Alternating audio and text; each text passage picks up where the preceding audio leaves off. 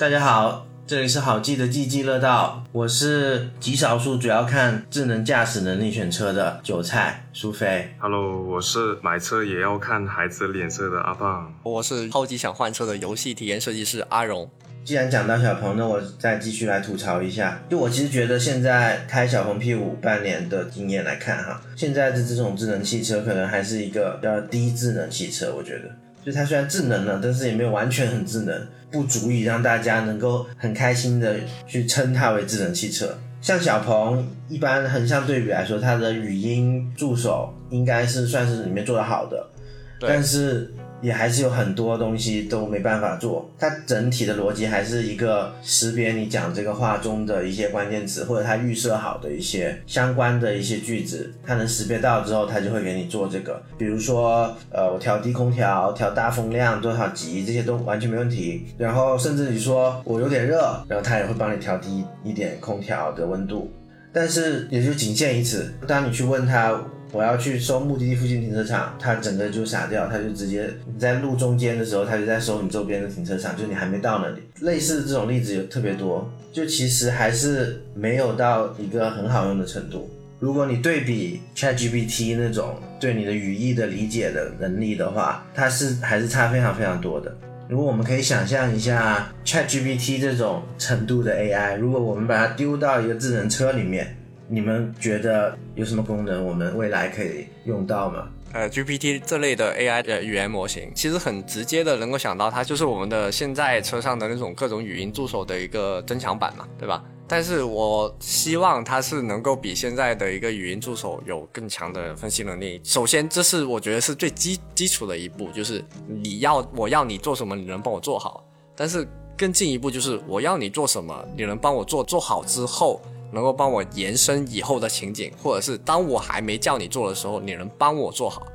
这才是我我希望它能够这个东西能够更智能的一个事情。我希望了，我希望的体验就是像有一个助理在你旁边体验。想象你开着车，旁边有个助理，跟他说什么，比如说帮我帮我记录一下我这个想法，帮我查一下我的今天的安排是怎样，甚至让他复述一遍，读一下今天的新闻，或者给我一下今天有发生什么特别的事情，然后他就会给你一些简短的总结啊什么的。我比较实际啊，就是对对对，如果能把这些东西整合起来放在车里面，现在未来不是要出手机了吗？甚至是如果你能能随着手机一起跟着你走，作为你的一个助理，你想要想到什么？因为我们开车的时候，因为现在都是需要人车共驾嘛，对其实是很无聊的，所以有时候可能会大脑就会想一些东西，会议啊，今天我要讲什么啊，或者工作上的事情啊。或者家庭上的事情，我要去买菜，买什么菜这种东西，我觉得如果能够把它整个给这个 AI 助理，然后让它能帮你总结起来，然后之后就可以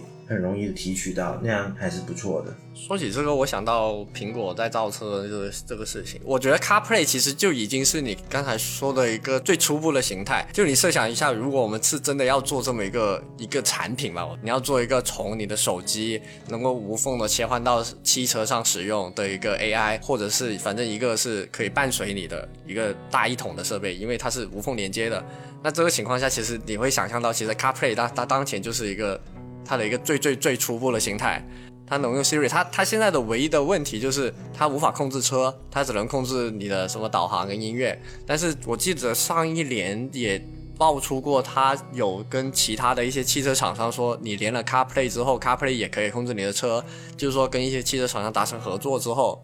它也开放一些接口，让它直接调用那些车的一些数据。上一年 WWDC 是有发布了新一新一代的 CarPlay 的，但是后来就没有消息。对，但是后来没有，就是没有看到实际的有用这个这个技术的一个车辆的出现，或者是汽车的更新出现嘛。其实苹果后面它它自己造的车，应该就是能想象到是类似你说的这种形态的，只是说它现在的 Siri 没有那么的 GPT，但是。我相信他之后肯定也会往这方向去，把他的他们自己自家的 Siri 培养得更加的智能。所以苹果这种封闭的生态还是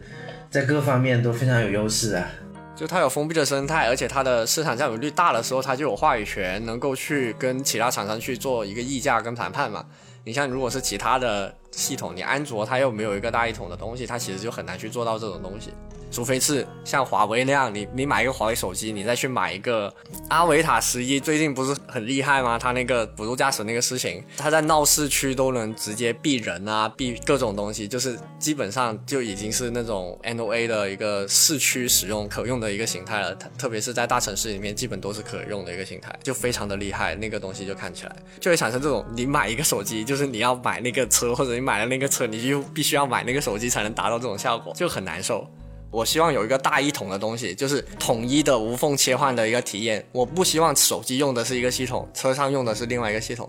就好像说，我现在手机用的导航，所以我不会用车机的导航。但是如果你手机上的导航，比如说像宝马的车，如果你是用 App CarPlay 的话，你用 CarPlay 的导航连上宝马的那个系统之后，你的导航是可以直接在你的 HUD 里面投射出来的。这个事情就是可以无缝切换的，这个体验是好的。但是如果说我用手机开了导航，比如说，我现在在走下我的地库，我先开手机看一下离我的目的地要开多久，然后我开好导航了，把手机放到车上去，然后我现在要在车上重新设一遍导航吗？就是这个体验是明显不好的，不是说做不到，肯定是做得到的。但是作为一个体验设计师来说，甚至是作为一个用户来说，我都希望能够有更加好的一个体验提供给我，对吧？这是我们一直可以追求的呀。嗯，我举手一下，就是你刚刚说这个体验，目前在小鹏这边，就是你只要分享给车机，它就会在车机上弹出来，就是你那个地点啊，对对对，过去，对对对，我觉得是当前的一个解决方案，但是它没有刚才我们说的那种，你用的是同一个东西、同一个工具、同一个设备这样的一个无缝切换的感受要好。好，那我们来聊一下刚刚我们一直有提到的自动驾驶这件事，因为我之前买这个小鹏 P 五。最看重的就是这自动驾驶，在之后的语境里面的自动驾驶不是完全的自动驾驶，一定要加个辅助，自动辅助驾驶，自动辅助驾驶，好吧，你还是要搭在手手，还是要搭在方向盘上的。然后其实之前很长一段时间我都只在高速上用，基本上能做到可以帮我超车，它也不会每辆车都超，它就增加了一个那个按照你那个限速就是开到最高，就是你不用自己手动调那个速度，其实就这样而已啊。它超车我觉得蛮。蛮不稳定的，就是你不知道他什么时候会超，就有时候他到只要到最左道，他可能超车意愿就很低，就不想超了。但有时候他就突然就有想超，就是你很不清楚他什么时候要超。其实这个体验是不太好的嘛，就是你其实是又得把注意力放在驾驶上面，然后可能还得增加一个担心的事情，就是说万一这个车会不会突然间遇到什么情况，然后让你失去控制什么的。就有可能对我来说，我觉得我如果长期处于这种状态了，我可能会有两种情况。第一种是一开始可能不太熟悉，然后就比较焦虑，可能反而要付出更多精力。然后第二种就是我可能习惯它之后，我可能会困了。就特别是你开三四个钟的时候，其实挺恐怖一个事情来的。所所以我就觉得现在这一种辅助驾驶一种技术就是很尴尬，又不能够全心全意去放松给他。然后你又半放松，但你习惯了它之后，又会让你很困。然后你困的话，又有安全的一个问题。是有一点好，就是我之前也试过一次很困，然后马上就被他吵醒了，就被那个车，他就说请注意路面，然后就把我吵醒了，然后还会那个安全带还会在那边抽动，吓我一跳。对他看着你的眼睛，看到你睡着了，他就会叫你。但是我的朋友有一个什么小鹏 G 九，就是那个比较贵一点的。他是说，他基本上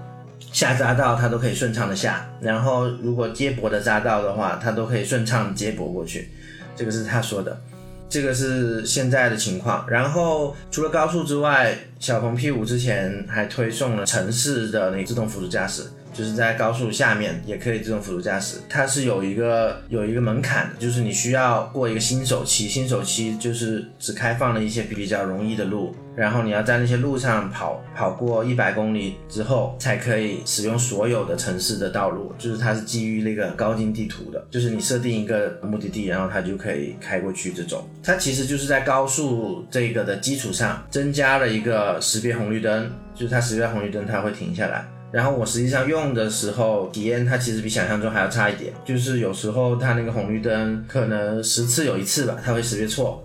就如果是个红灯往左，红灯往左，然后绿灯往前，有一次就识别成了红灯，然后他就给我停了。然后后面的车就逼我逼得飞起，然后马上一脚油门把它往前开，就是它没有特别稳定，让让我觉得非常不不安全。而且就是他说城市辅助驾驶，但是不是城市里每条路都有，它就只有那种大的路，就是标线比较清晰，然后红绿灯比较清晰的路，它才会有。就是你可能转到小路上就没有了。当然这是我自己的体验，因为我在这个偏僻的郊区，所以可能也没有能体验到他们真的非常用心去优化的那种非常混乱的地方，所以我可能只是一家之言。你后面可以开去越秀试一下吗？海珠啊，越秀啊，各种高架桥啊，高架桥下面的路啊，这种，然后开对那个真的人人开都要夸张的疯掉啊，那种地方。那天我开了一下，真的尿血了，绕了大概两三圈才找对那个路。有一个路的那个路口，我是印象非常深刻，就是去沙面那条路，你拐过去的时候，然后如果你不小心走了左边的那条道，然后拐过去之后，你就直接就上桥，你懂吗？就是你想你要在柱子的右边过去，你才能不上桥，然后成功的去到下面。哇，那个是真的恶心。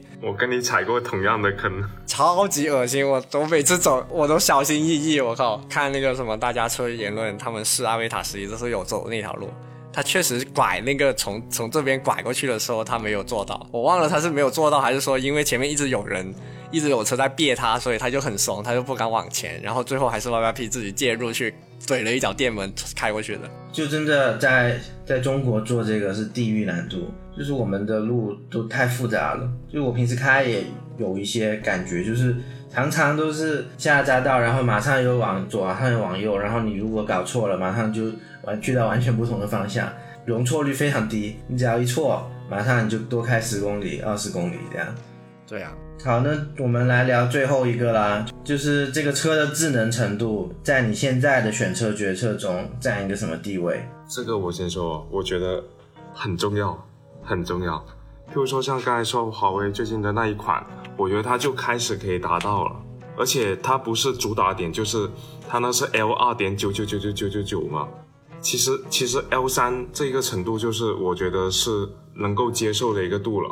然后其实华为它，我觉得它也是想往 L 三那个去打，但是那只是可能需要等到法律法规，就有可能到时候我有可能买这个车，我只需要等到一个合适的一个节点，法律改了或者说各种适配了，然后我就能够用这台车去去达到我那个 L 三的需求，那其实我觉得是 OK 的。这一个东西在我看来是很重要，可能占百分之九十五以上。但是我觉得短时间 L 三不太可能，就是 L 三它是要车企去承担你如果出了车祸的责任，对，就是如果你用它自动驾驶要出车祸，车企是要负责的。但这个的话，我觉得可能三到五年吧。对啊，但但是未来肯定是要这样子的嘛。对，未来肯定是。所以谁第一个这样去改，你就是买哪一个车，是不是这意思？是的，是的。这期的津津乐道就到这里啦。买车的时候，智能程度在选车决策中占到一个什么比重呢？欢迎在弹幕和评论区留下你们的看法。喜欢这个 podcast，请务必一键三连、弹幕、评论、转发。想要看到更多关于设计的视频，记得关注我们好记吧。我们下期再见，拜拜。拜拜。